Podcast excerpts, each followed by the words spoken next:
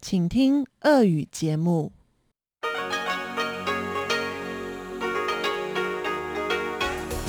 В эфире Международное радио Тайваня. Здравствуйте, дорогие друзья! Вы слушаете Международное радио Тайваня в студии у микрофона Чечена Кулар. Сегодня 2 ноября, вторник. А это значит, что в ближайшее время на волнах МРТ вы услышите выпуск главных новостей, а также передачу «Панорама культурной жизни» с Анной Бабковой, передачу Лили У «Учим китайский» и передачу Владимира Малявина «Китаеведение. Устная история». Оставайтесь с нами.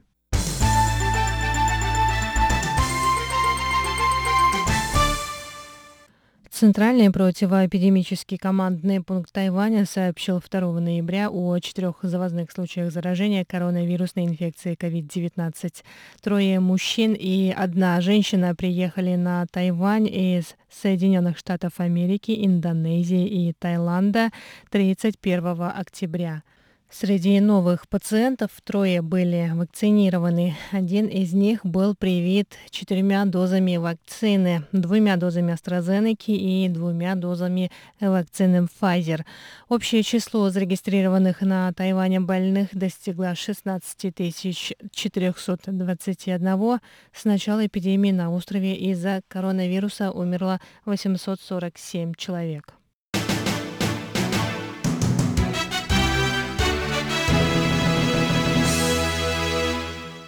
Президент Китайской республики Тайваня Цай Инвэнь объявила сегодня, 2 ноября, о назначении основателя тайваньской полупроводниковой компании Тайден или по-английски TSMC Мориса Джана посланником на саммите Азиатско-Тихоокеанского экономического сотрудничества.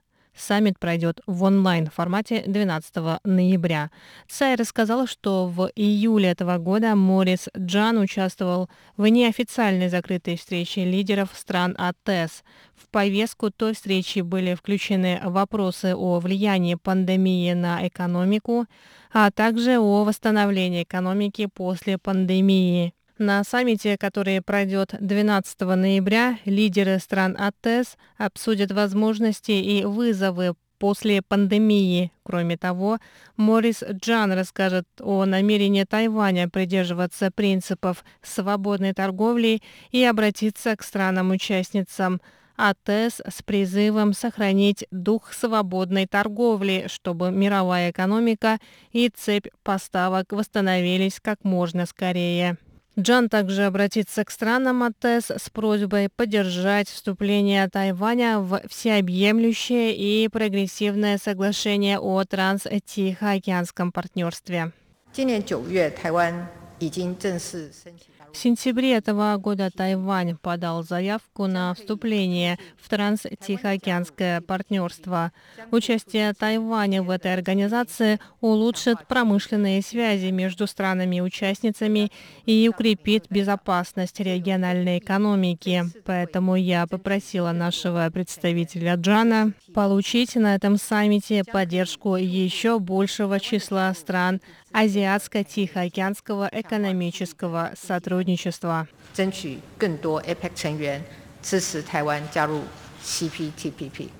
Морис Джан, в свою очередь, сказал, что для него большая честь представлять страну на саммите. Однако он посетовал, что из-за пандемии саммит будет проходить в онлайн-формате.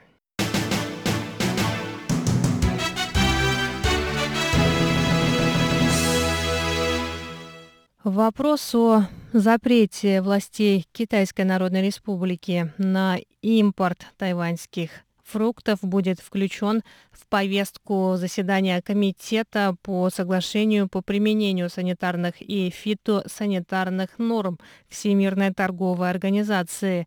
Заседание Комитета пройдет с 3 по 5 ноября. Ранее власти Китайской Народной Республики запретили ввоз ананасов, сахарных и восковых яблок, выращенных на Тайване. Согласно официальным источникам в Китае, в тайваньских фруктах были найдены насекомые вредители. Тайвань впервые обратился во Всемирную торговую организацию за помощью в разрешении торгового конфликта. Глава Тайваньского совета по делам сельского хозяйства Чен Ди Джун рассказал, что этот вопрос, скорее всего, будет обсуждаться 3 ноября. Тайваньская сторона подготовила все нужные документы. Премьер-министр Тайваня Су Джинчан в свою очередь заявил, что действия китайских властей не приемлят не только Тайваню, но и все мировое сообщество. Объем экспорта сельскохозяйственной продукции в Японии растет быстрыми темпами, а в Японии самые строгие правила на ввоз. Тайваньская продукция беспрепятственно импортируется в Японию, а китайская сторона ввела запрет без научных оснований считает премьер-министр.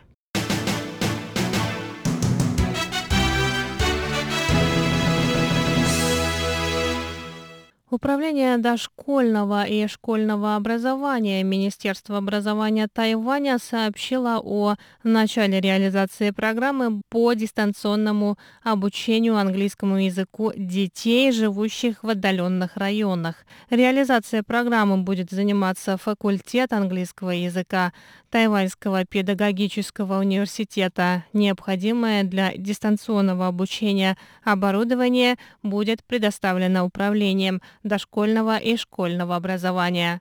Студенты факультета, прошедшие отбор, будут обучать английскому языку учеников с 4 по 6 классы начальной школы. Дети будут практиковать разговорные навыки, а также чтение. По информации Управления дошкольного и школьного образования, более 200 студентов будут преподавать английский язык 464 детям из 46 начальных школ. В следующем семестре число школ, участвующих в программе, возрастет. К следующему году планируется привлечь к преподаванию 300-400 студентов. Кроме того, во время летних и зимних каникул будут организованы лагеря для изучения английского языка. Правительство Тайваня поставило целью к 2030 году превратить английский язык в один из двух государственных языков. Это были главные новости 2 ноября. Выпуск новостей подготовила Чечена Кулар. Я на этом с вами прощаюсь. Оставайтесь на волнах МРТ.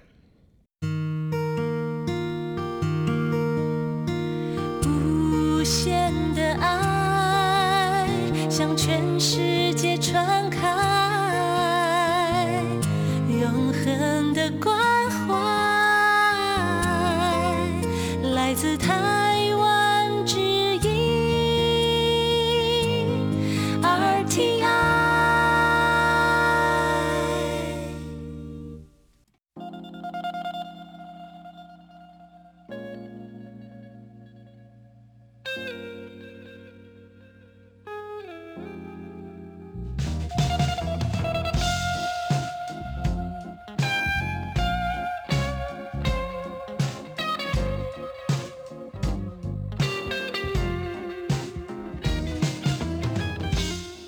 Здравствуйте, дорогие радиослушатели! В эфире Международное радио Тайваня и вас из тайбэйской студии приветствует ведущая Анна Бабкова. Вы слушаете мою передачу «Панорама культурной жизни», в которой я каждый вторник рассказываю вам о тайваньской культуре, фестивалях и мероприятиях, которые проходят на острове и многом-многом другом.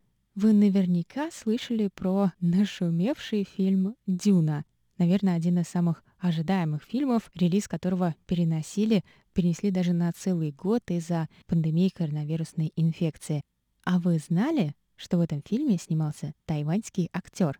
Честно признаться, я нет. Сегодня об этом.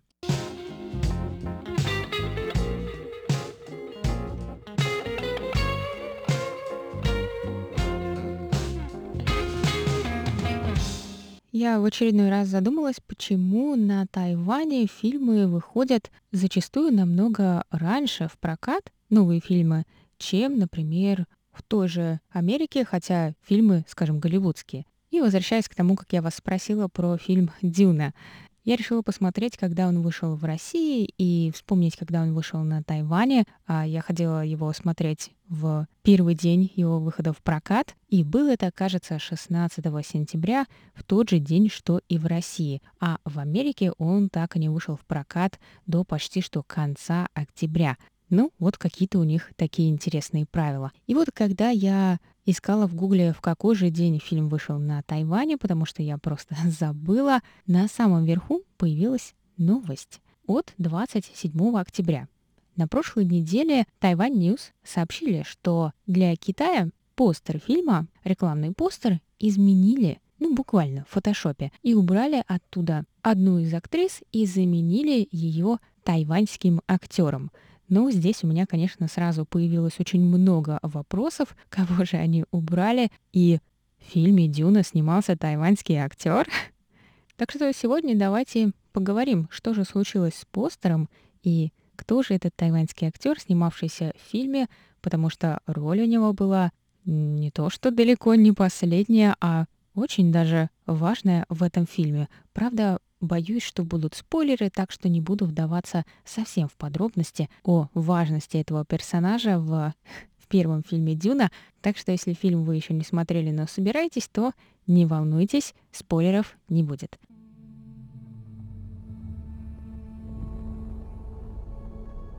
Планета Аракис так красиво на закате. Солнце будто тонет в песках, в воздухе искрится меланж. Но варвары-чужеземцы разоряют наши земли.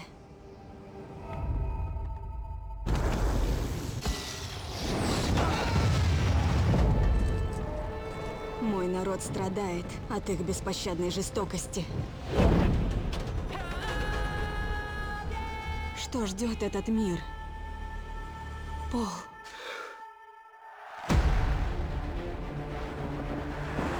Дружище. Привет, Дункан. Я могу тебе довериться? Без сомнений, сам знаешь. Я вижу один сон. В нем девушка с Аракиса. Не могу понять, что он значит. Сны годятся лишь для сказаний. Все важное происходит наяву. Мы дом Атрейдесов. Нет призыва, который бы мы отвергли. Нет клятвы, которую мы предадим.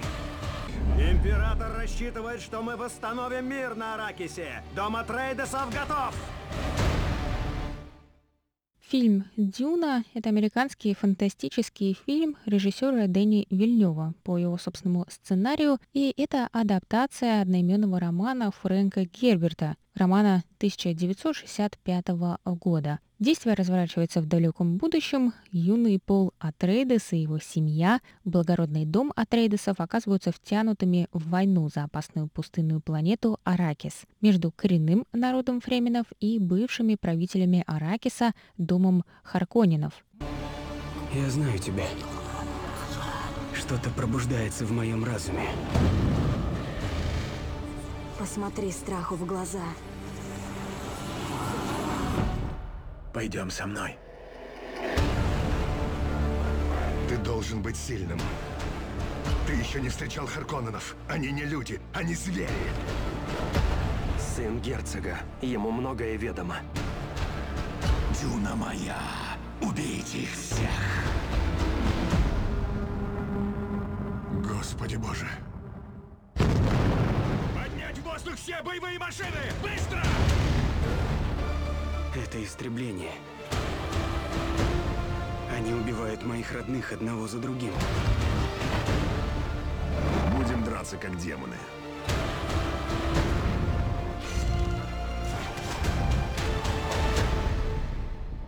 И главную роль в этом фильме, роль Пола Атрейдеса, исполняет Тимоти Шалами, можно сказать, восходящая звезда кинематографа в наше время. И при бюджете в 165 миллионов долларов США кассовые сборы уже практически достигли 300 миллионов долларов США. А это при том, что фильм всего лишь неделю находится в американском прокате, но вышел чуть раньше по всему миру, как я уже об этом говорила. Отец, что если не я, будущее дома Атрейдесов? Истинный лидер не ищет власти. Ему ее вверяют. Но если твой ответ нет, Для меня ты все равно останешься самым важным. Моим сыном. В случае угрозы. Ты защитишь Пола? Ценой своей жизни.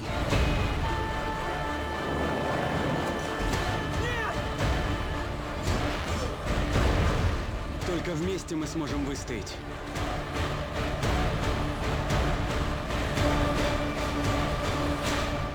Ну и перейдем к тому, что же все-таки произошло. Для проката в Китае на постере исключили всего одного человека по сравнению с постером для американского проката, а исключили британскую актрису ямайского происхождения Шерон Дункан Брюстер. Ее исключение с этого постера некоторые отнесли, возможно, к цвету ее кожи. А на ее месте в этом постере появился тайваньский актер Джан Джень, 76 -го года рождения. Джан Джень, тайваньский актер, родился в Тайбэе, его отец и брат тоже актеры. Он начал играть в довольно раннем возрасте, и вы наверняка слышали, в том числе от меня, много раз о фильме «Яркий летний день» Эдварда Яна. Это фильм 91 года, одна из важных картин новой волны тайваньского кинематографа, и там он играл главную роль. И этот фильм, может быть, вы еще знаете по другому его названию «Убийство на улице Гулин».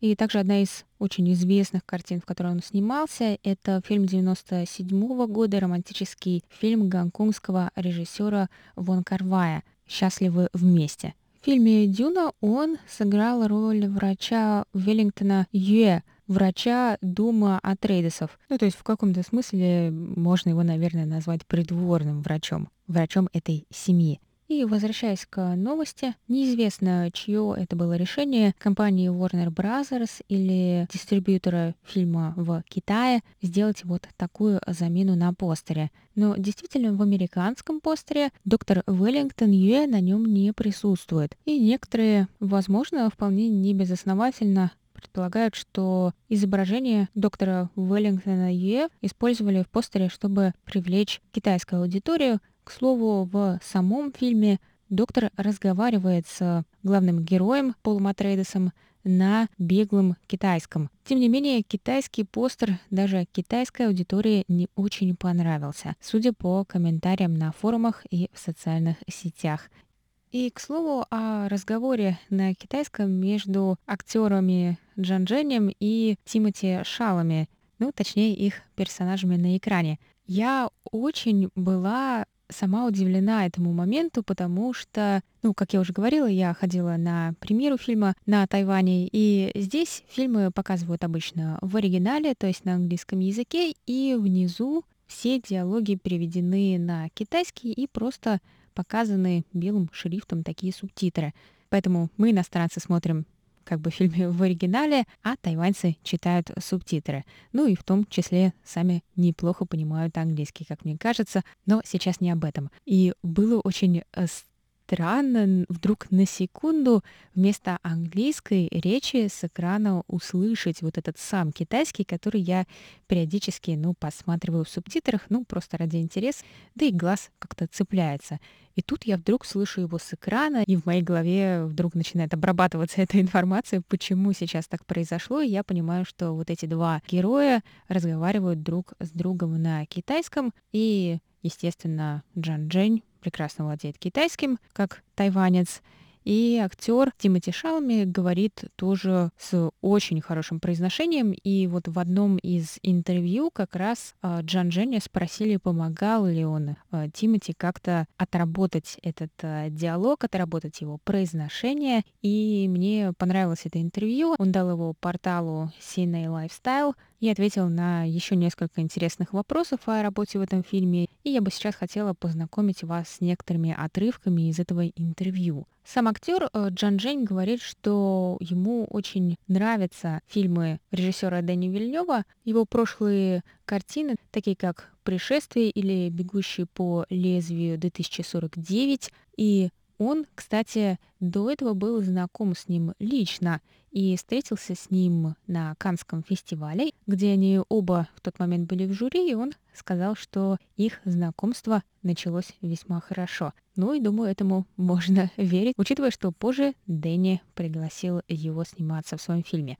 Про это э, Джан рассказывает так.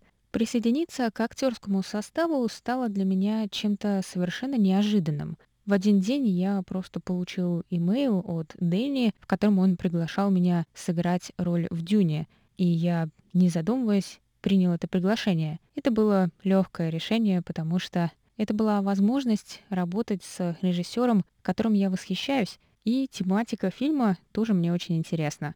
Правда, Джан признал, что прежде не читал роман Дюна. Но когда я, наконец, прочел его, я буквально влюбился в Дюну. Дюна — это не просто научная фантастика, говорит Джан. Там речь идет о философии, о социальной экологии, литературе, защите природы — Нужно немало времени, чтобы переварить такую богатую научно-фантастическую вселенную, и меня она затянула. 台湾影星张震在《沙丘》里饰演亚崔迪家族最信任的尤因医生，为戏做足功课的他，不仅练了一口好英文，也要趁机在片中和甜茶大秀中文。И после этого как раз Джану задают вопрос о том, учил ли он Тимати говорить на китайском языке, на что он отвечает. Частично эта идея принадлежит режиссеру Дэнни, так как он решил, что Пол, главный герой, может говорить на множестве разных языков. Ну и потом он подумал, что доктор Юэ, скорее всего, может говорить на китайском, так как он явно представляет кого-то из Азии. Таким образом, получается, что два этих персонажа могут разговаривать друг с другом на китайском. 其实导演是希望利用中文的这个对白，让我跟 Timothy 他饰演这个保保罗。И отчасти это и стало основой дружбы между доктором Юэ и Полом. 让观众马上就可以知道，他们不光只是病人跟医生之间的关系，他们其实是有非常深厚的友情跟他们的情感在的。 Ну и отвечая на вопрос о том, помогал ли он актеру с произношением, он отвечает, это не моя заслуга. Он очень талантлив и прекрасно произносит китайский. 你有教他讲几句中文吗？纠正他发音。哦，我完全没有教他中文讲得非常好。你下次碰到有机会碰到他，你用中文问他问题，我觉得他一定回答得非常棒。Дюна очень масштабный, очень эпичный фильм. И Джан Дженни также спросили о том, каково быть на съемочной площадке такой картины. На что он отвечает, Режиссер Дэнни, его подход к съемкам состоит в том, чтобы создать реалистичную атмосферу на съемочной площадке для актеров. И когда я впервые ее увидел, мне правда показалось, что мир, который он создал, ожил. Мы работали в реалистичной среде и не только полагались на свое воображение. И тут от себя я, наверное, хочу добавить, что мы порой, наверное, как зрители забываем, что актеры в новых, скажем так, фильмах, особенно, ну, скажем, супергеройских, да, чем фантастичнее, тем больше они работают чуть ли не стоя посреди пустой зеленой комнаты.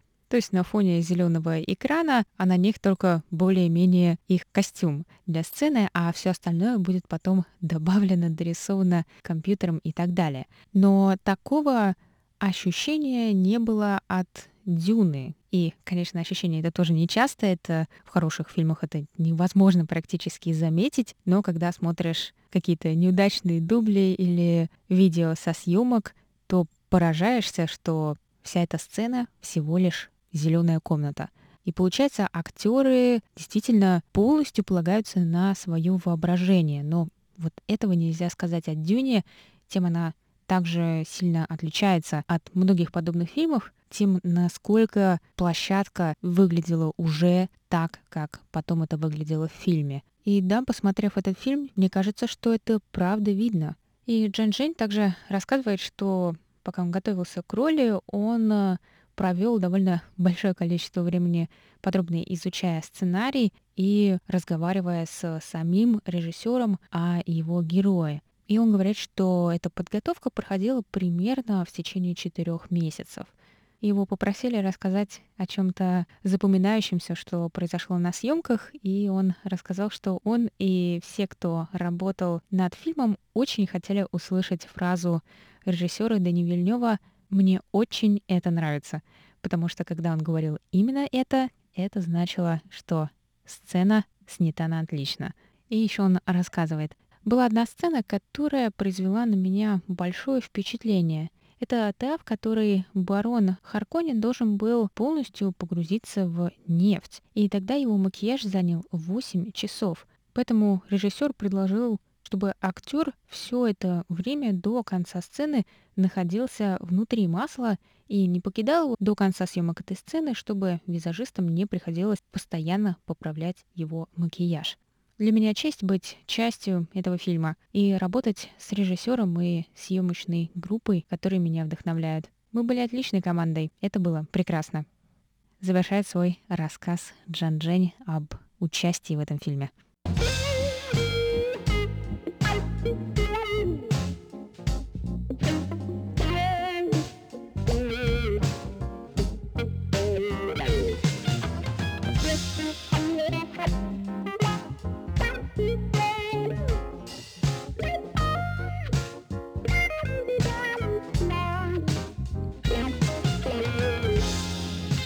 Что ж, а время моей передачи подходит к концу. Сегодня мы с вами поговорили про актера Джан Дженни и его участие в фильме «Дюна» и непростой вопрос о вот такой смене рекламных постеров, можно сказать, о странной локализации постера для Китая по сравнению с постером этого же фильма для Америки и других стран Запада. Если у вас есть какие-то мысли по этому поводу, то я была бы очень рада их услышать и порассуждать на эту тему. Но поскольку время моей передачи на сегодня заканчивается, то присылайте ваше мнение нам на почту по адресу rsssobaka.rti.org.tw с пометкой для панорамы. Вопрос непростой и, может быть, даже отчасти щекотливый, но, тем не менее, порассуждаем. А на сегодня я, друзья, с вами прощаюсь. Это была «Панорама культурной жизни» и ее ведущая Анна Бабкова. До новых встреч. Пока-пока.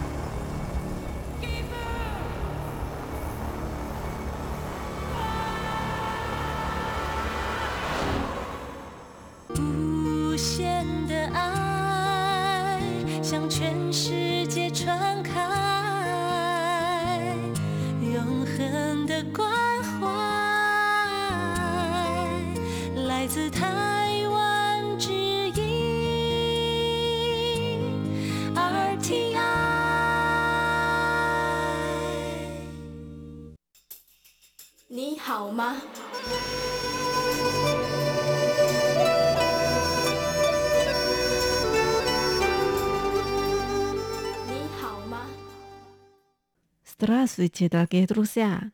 大家好! У микрофона ведущая Лилия У. Вы сейчас слушаете передачу «Учим китайский». Сегодня давайте выучим песню «爱你一万年». Буду любить себя 10 тысяч лет в исполнении рок-певца У Бай до конца.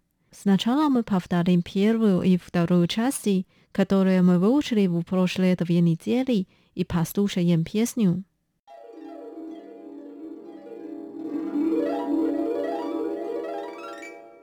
Холодный ветер дует, дождь моросит, 寒风吹起，细雨迷离。Ветер и дождь раскрывают мои воспоминания. 风雨揭开我的记忆。Я как лодка, ищу гавань. 我像小船，寻找港湾。 你马古起标在不子，不能把你忘记。Мне трудно воспоминать о надеждах и любви и о нашем прошлом。爱的希望，爱的回味，爱的往事难以追忆。Дочинки на ветру боятся засохнуть。风中花蕊， 生怕枯萎。Я хочу пожелать тебе счастья。我愿意为你祝福。Я тебя люблю, мое сердце принадлежит тебе。我爱你，我心已属于你。И это никогда в жизни не изменится。今生今世不移。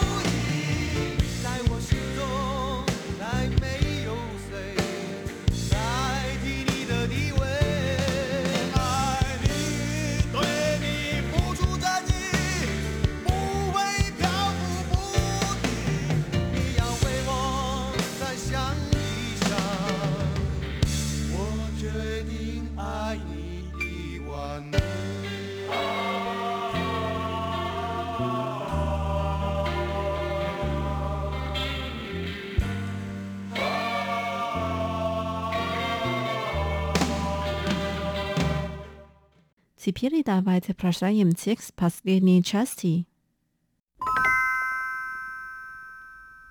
В моем сердце никто не заменит тебя。在我心中，再没有谁代替你的地位。Я тебя люблю со всей искренностью。我爱你，对你付出真意。 你不 буду скитаться，不会漂浮不定。Пожалуйста, подумай еще раз для меня。你要为我再想一想。Я решил любить тебя десять тысяч лет。我决定爱你一万年。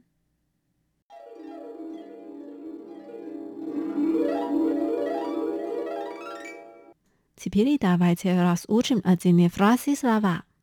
Первая фраза. В моем сердце никто не заменит себя. 在我心中，再没有谁代替你的地位。В моем сердце，在我心中，在我心中。 Никто не будет，再没有谁，再没有谁。Заменить，代替，代替。Заменить себя，代替你的地位，代替你的地位。 Вторая фраза. Я тебя люблю со всей искренностью. 我爱你，对你付出真意。Я тебя люблю. 我爱你，我爱你。Отдать. 付出，付出，искренность， 真意，真意。你不读 skidata，不会漂浮不定。你不读，不会，不会 skidata，漂浮不定，漂浮不定。Пожалуйста, подумай еще раз для меня。你要为我再想一想。Тебе нужно，你要，你要。Для меня，为我，为我。 Подумай еще раз，再想一想，再想一想。Я решил любить тебя десять тысяч лет。我决定爱你一万年。Я решил，我决定， 我决定。Любить тебя，爱你，爱你。Десять тысяч лет，一万年。一万年。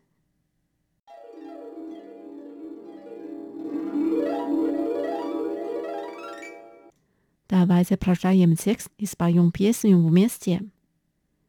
在我心中，再没有谁代替你的地位。我爱你，对你付出真意。不会漂浮不定。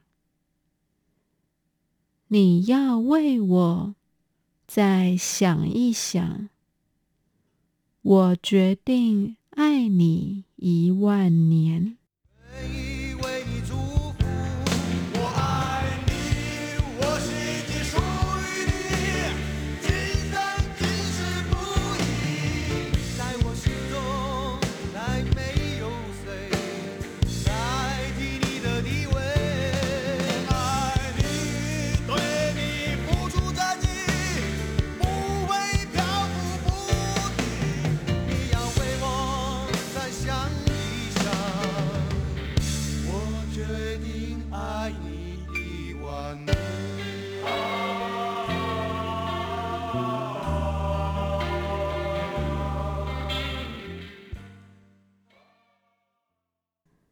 Дорогие друзья, с вами была Лилия. Наконец-то мы полностью выучили популярную песню «Ай ни и ван нен». Надеюсь, что песня вам понравилась. Давайте увидимся через неделю в передаче «Учим китайский». Желаю вам хорошего настроения. Пока, 再见。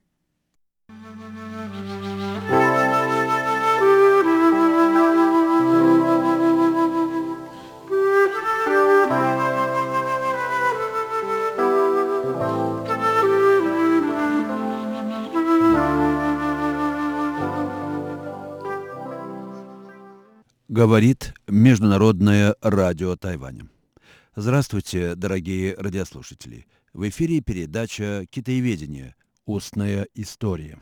У микрофона Владимир Малявин. Сегодня я продолжаю интервью с замечательным отечественным китаеведом, тангутоведом, специалистом по истории многих народов Восточной Азии Евгением Ивановичем Кычановым. Это интервью провел Валентин Лю, который вам известен как заведующий э, русской редакцией Международного радио Тайваня в прошлом.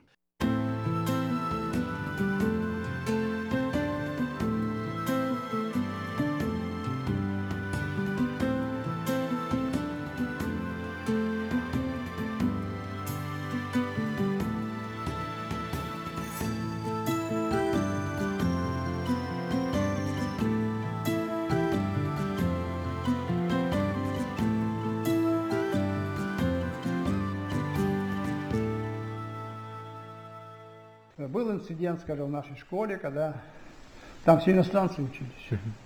Значит, демократы, и из Африки, из Азии, и, и американцы, я не помню, кубинцы первые приехали первый раз и прочее. И было такое общее собрание. Нас почему-то посадили всех по отдельности, значит, из китайцев. И, значит, директор школы делал доклад. Ну, в общем, он потом понес Хрущева самым таким, понимаете, грубым образом, я бы сказал. Мы, значит, все дружно встали и вышли. Никто вроде как внимания нас не обратил. Короче говоря, значит, привезли в посольство меня. Вот, и Ганшин, старший, который географию Китая перевел. Да-да. Он на меня накинулся. Георгий что Александрович. Вы, да, что вы там делаете, что вы себе позволяете? На море шапка горит и все прочее. Думаю, ну сейчас все, меня уже обратно вышлют, и дело плохое. И к послу. А Червоненко, ну, посол говорит, молодцы ребята, правильно сделали, все хорошо. Вот так вот. А вообще нас возили, собирали по городу, каждый четверг э, в неделю нас возили в посольство, где нам, так сказать, ну не то что инструктаж был, но читали лекции. И я должен сказать, что очень интересно это было. Это был советник-посланник, родной брат секретаря горкома партии Московского, который умер рано, молодой после войны сразу. Щербаков. Очень интересно нам рассказывал. То, чего нигде ни в какой газете не прочитаешь, если. Потом послом о Вьетнаме был. Да. Это, я думаю, очень полезные были, так сказать. Ну, вот еще было, что 1 мая мы должны были встречаться с Джоэн Лаем, Паркинсон университета и все прочее. Нас всех собрали в посольство и заперли, чтобы никакой встречи не было. Потом вечер спать нам на второй, нам негде ночевать, все проще. Мы устроили бунт, но, короче говоря, на следующий день Значит, посол распорядился, дали автобус, нас свозили в Кензи. Вот так, так что я чужого я не видел. Как вы считаете сами, что вам дала та поездка, первая поездка в Китай? Ну, поездка, во-первых, я посмотрел не всю страну, хотя бы Пекин и его открыли для себя Китай, да? Конечно, это одно дело, так сказать, читать, другое дело видеть. А что вот с точки зрения э, добычи материалов, там, что вам удалось раздобыть там, по своей теме? Мне, так сказать, э, Сложно было, но удалось. Я, значит, книжки вначале, я заказывал книги вначале через библиотеку, вот, значит, нашего, нашей школы. И вот я уже говорю, что, так сказать, мне стыдно было, что я приходил, а это самое, значит, э, библиотекарь все время будао, джао будао. Значит, я, ничего, uh-huh. мне полный был отказ. Uh-huh. Потом, значит, была рукопись одна, которую я очень хотел посмотреть. Э, она была в библиотеке Пекинского университета. В конце концов, мне разрешили, Значит, меня привезли туда, в эту библиотеку, заперли, в полном смысле слова, заперли на несколько часов, и я, значит, там, сколько было времени, небольшая такая книга, я ее, значит, всю просмотрел за один прием, который, понимаете, я там просидел. Но потом я ходил в Пекинскую библиотеку. Ну, там э, не все давали, но давали. Ну, в основном э, по Тибету были уже тогда, uh-huh. так сказать, это все материалы не, не, не очень такие ходовые были, чтобы это запрещали. Ну, в те годы это была единственная ваша поездка в Китай, в 60-е? Единственная, единственная. Да? Второй раз я поехал в Китай уже в 89 году. О, то есть через 25 да. лет. Первый раз мы поехали для того, чтобы, так сказать, вот там э, был такой в Шанхае институт стратегических исследований, который почему-то, так сказать, положил на нас глаз. И, значит, нас пригласили э, Петросяна, Э, меня и Меньшикова, мы поехали туда. И как раз мы были в, э, в конце апреля, в начале мая были в Пекине, когда все эти же волнения были 89 да, да, год. А, это весна была, да? Там? Да, весна угу. была. Уже митинги были на угу. площади, все это, я все это видел, так сказать, там толпы ходили. Ну, э, этот институт стратегических исследований очень быстро понял, что, конечно, мы не та организация, с которой надо иметь дело. Хотя вот консул в Шанхае, он, так сказать, очень удивлялся, что мы туда. Мы, говорит, пять лет старались туда хоть раз попасть, в этот институт, но, говорит, ни с того ни с сего вас туда, значит, самое. Ну, они действительно не, не, не поняли, говорит, давайте сотрудничать, у нас ну, вы на Хайнань поедете, значит, все да. прочее. Они потом один раз сюда приехали, когда увидели все наше убожество, то они быстро решили... И поняли, что вы чисто академический да, институт. Да, да, да, да. да, у них были какие-то завышенные ожидания. Там. Да. А каким вы все-таки нашли Китай через 25 лет? Как вы восприняли? Ну, Китай был уже, так сказать, э, более ухоженным. Уже жизнь была гораздо приличнее, все было, так сказать, все прочее. Дело в том, что я в 80 году два раза был в Китае. После того, как вот эти события на Тяньаньмынь, в начале августа, значит, возникла проблема по обмену. И знаете, я должен сказать, что я не хочу называть фамилии, но я точно даже не знаю. Некоторые китаеведы боялись ехать. Вот. А у меня еще паспорт был и все прочее, все документы сохранились. Но мне предложили, я поехал. Я был в Китае, значит, в августе месяце. Uh-huh. Из этого жил я половину срока, 4 недели я был, а половину срока я жил в Пекине, а потом я даже поехал в это самое Винчуань, бывший столицу Тангутского государства, uh-huh. и в Ланчжоу.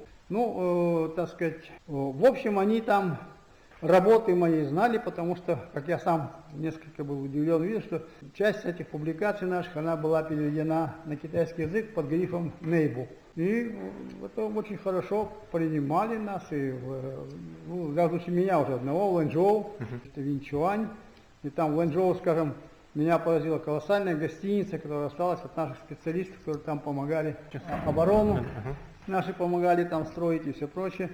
Полупустые коридоры, значит, в одном ночевал я, в другом китаец, который меня сопровождал, почему он сам был из Ланчжоу. Я ему говорю, слушай, ты это самое, ну иди ты ночуй дома, у тебя жена и дети, никуда я не убегу.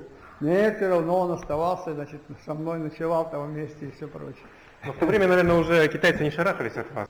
Ну, где-то я не, точный год не помню. В начале 70-х годов, значит, в Уханьском университете, там в его вестнике была опубликована статья под псевдонимом, я не знаю, кто, так сказать, ее написал даже, наверное, говоря, до сих пор, где, значит, против меня были выдвинуты обвинения политические. В Китае? В Китае, да. да. Значит, меня обвиняли первое в том, что я разрушаю дружбу народов Китая, и во-вторых, что я посягаю на целостность китайской территории поскольку я потом китайским правом занимался, я понял, что если бы меня сейчас туда попался, я бы там сидел всю оставшуюся жизнь. Как они аргументировали? Они, они, какие, какие суть обвинений? Ну, никакие, ну, ну как, просто ли это общие ну, были? общие, такие? да были, конечно, общие. Ну, еще была одна статья, в которой, так сказать, тоже, уже этот человек, автора я уже знал, такой был Хуан Джанхуа, с хорошим русским, английским языком, который кончил в Манчжурии сразу там после войны. Ну, вот он, значит, писал, что я захватил место лидера э, в изучении тангутоведения, угу. и там какие критические, написал по поводу творческой истории Китая там замечания, но я потом не стал, так сказать, потому что я, э, он, он так хорошо по-русски и прочее, но дело в том, что он не различал цитат в тексте. Uh-huh. То есть там, там было два замечания, которые действительно стоили того, чтобы обратить внимание, что китаец сказал замечание. Остальное все было. Uh-huh. Мимо цели. Да. Я мимо цели, да. Ну, потом я с ним встречался, вполне у нас, так сказать, были. Ну, вот тогда возник Шидзиньбо, нынешний академик, Винчуань там, люди, которые занимались этим, так сказать, там издательство. Вот, и Ли Фань Вэнь, который, так сказать, лидер. Ну, сейчас они вот первые лидеры тангутоведения китайского. Они, ну, вот, Шидзиньбо стал академиком, а Ли Фань Вэнь, он Гобао, сокровище государственное, так сказать, они ну, вполне процветают, между прочим. Особенно у Шиджинбоя был, это, он академик, у него нехилое жилье, прямо скажем, и все прочее. Последние 20 лет часто ли вы бывали в Китае? Да, вообще я последние годы бывал почти каждый год, но недолго, только на конференциях. К сожалению, я страны, то есть я в Китае я бывал, я был э, два раза был в Кантоне, я был в Шанхае, три, по крайней мере, раза. Я, конечно, в Винчуань был, э, даже, может быть, пять раз в Ланчжоу, в, в Ченду. Но в я... Тибете там дальше были? Нет, я, но я не видел э, территории Тангутского государства, поскольку только вот э, буквально э, предпоследний мой визит мне на три дня позволили съездить в Бувей, э, в Лянчжоу. Там тоже, так сказать, а в Тибет я намекал не раз, говорю, ну и сказать, ну что вы, так сказать, вы уже не молодой человек, там тяжелая атмосфера, там высокогорная, прочее, высокогорная, да, да, и так далее. Ну, в общем так. Нет, больше, я нигде больше там не был.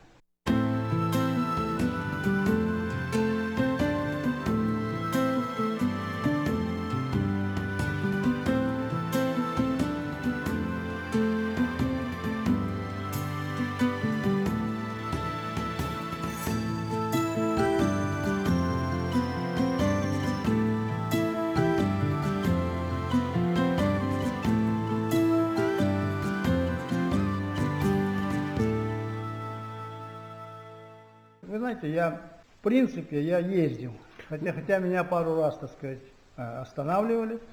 Но, но вы были выездным, да? Но я был выездным, да, я был выездным, я ездил. Вы ездили на конференции или там приходилось читать лекции какие-то там? Вы знаете, было и лекции читать приходилось, ну вот такой самый такой большой проект с лекциями, он сорвался, значит, меня вот Гамбис приглашал в Сорбонну на месяц, чтобы я там прочитал э, три лекции. Я, значит, уже заказал перевод на французский язык, перевел все прочее, а меня здесь обком партии не пустил. Ой, я...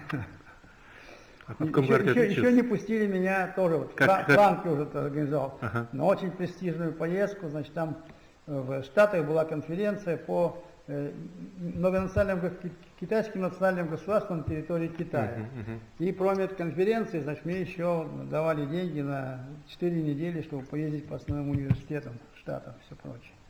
Тоже меня не пустили. Какие годы это были?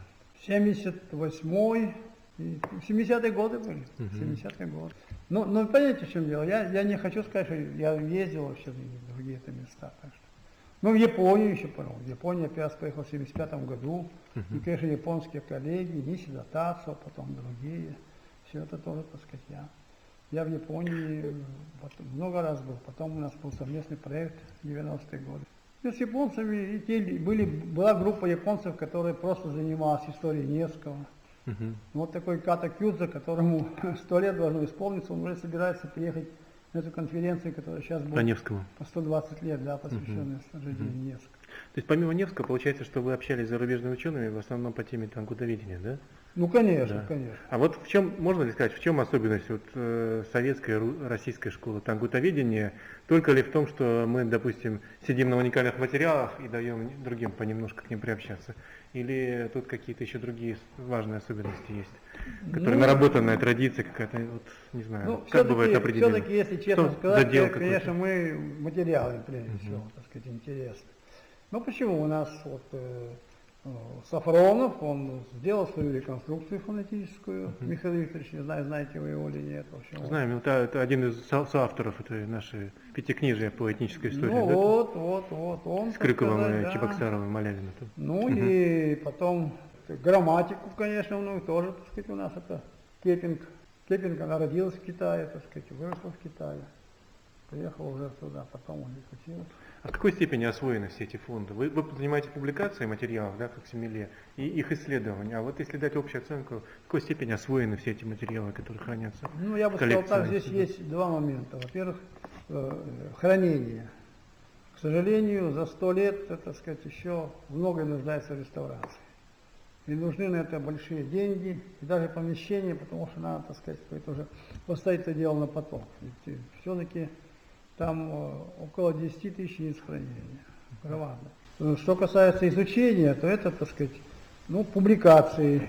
Ну, в свое время, когда, так сказать, мы вот только начинали, у нас даже такое было некоторое распределение, вот, значит, там, скажем, Кепинг занималась переводами с китайского на тангутский язык. Ну, Колоколов, он вот, китайской классикой, мы издали китайскую классику в тангутском переводе значит, э, был Терентьев Катанский, который занимался этими памятниками как памятниками книжного дела. Но сейчас уже достоверно, что, конечно, наша тангутская коллекция является самым большим э, собранием книг, напечатанных набором, набором, именно набором. Uh-huh. И более того, у нас есть тексты, где и, и китайский набор, что, что в Китае не сохранилось ничего. Uh-huh. Имеется в виду сами документы, источники, да? Ну там? да, ясно, что они напечатаны подвижным шрифтом. Да. Да, да, да, да. Деревянный там или какой? Ну это же делали по-разному, и деревянные. Нет, все это, это, это да, досок. Да, да. А набор это уже как вот, как Гутенберг за 200 лет до него, да. Вот, это достаточно теперь уже доказано. И, так сказать, здесь тоже есть изучение истории книги. Ну а тексты, конечно, так сказать, там они очень разнообразны. Большая часть, конечно, буддийское содержание. Uh-huh. Я лично буддизмом не занимался uh-huh. никогда, сейчас Соня занимается. Uh-huh. Вот. Но меня интересовала, так сказать, история, документы, э, светская история. Какие-то были э, памятники по истории, исторические памятники, хроники какие-то интересные? Там, э, К сожалению, хроник-то нет, не сохранилось. Mm-hmm. Нет, хроник нет. Но вот главное, вот если вы, чтобы я про себя сказал, uh-huh. я, конечно, главным своим достижением считаю перевод кодекса. Значит, кодекс середины 12 века, четыре такие книги издания. Это, конечно, я 10 лет этим на это потратил, чтобы перевести.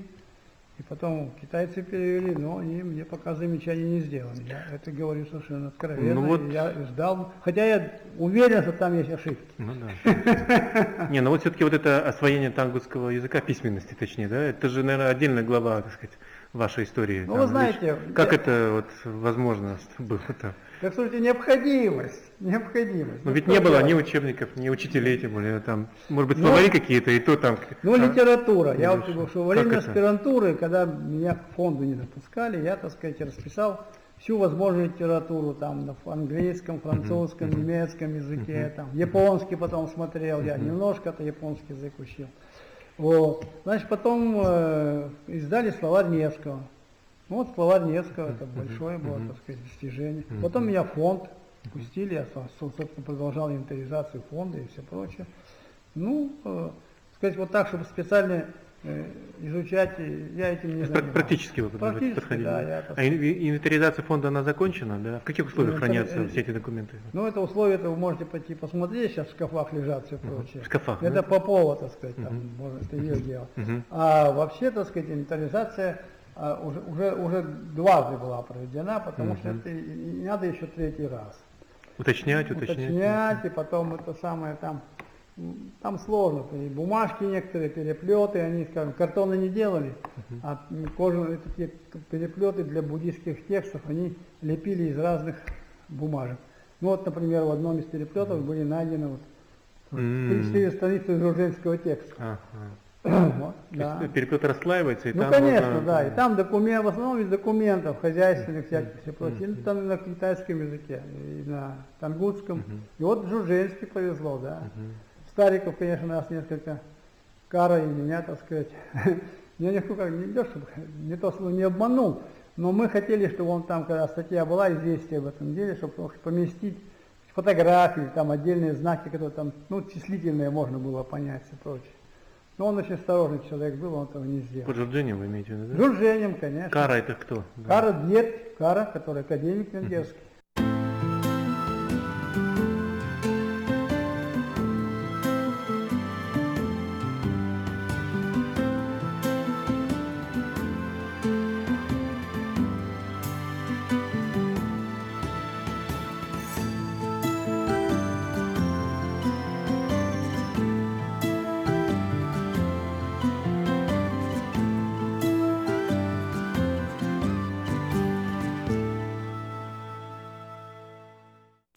Этом наша передача из цикла «Китаеведение. Устная история» закончена. Всего вам доброго, дорогие радиослушатели. До следующих встреч в эфире.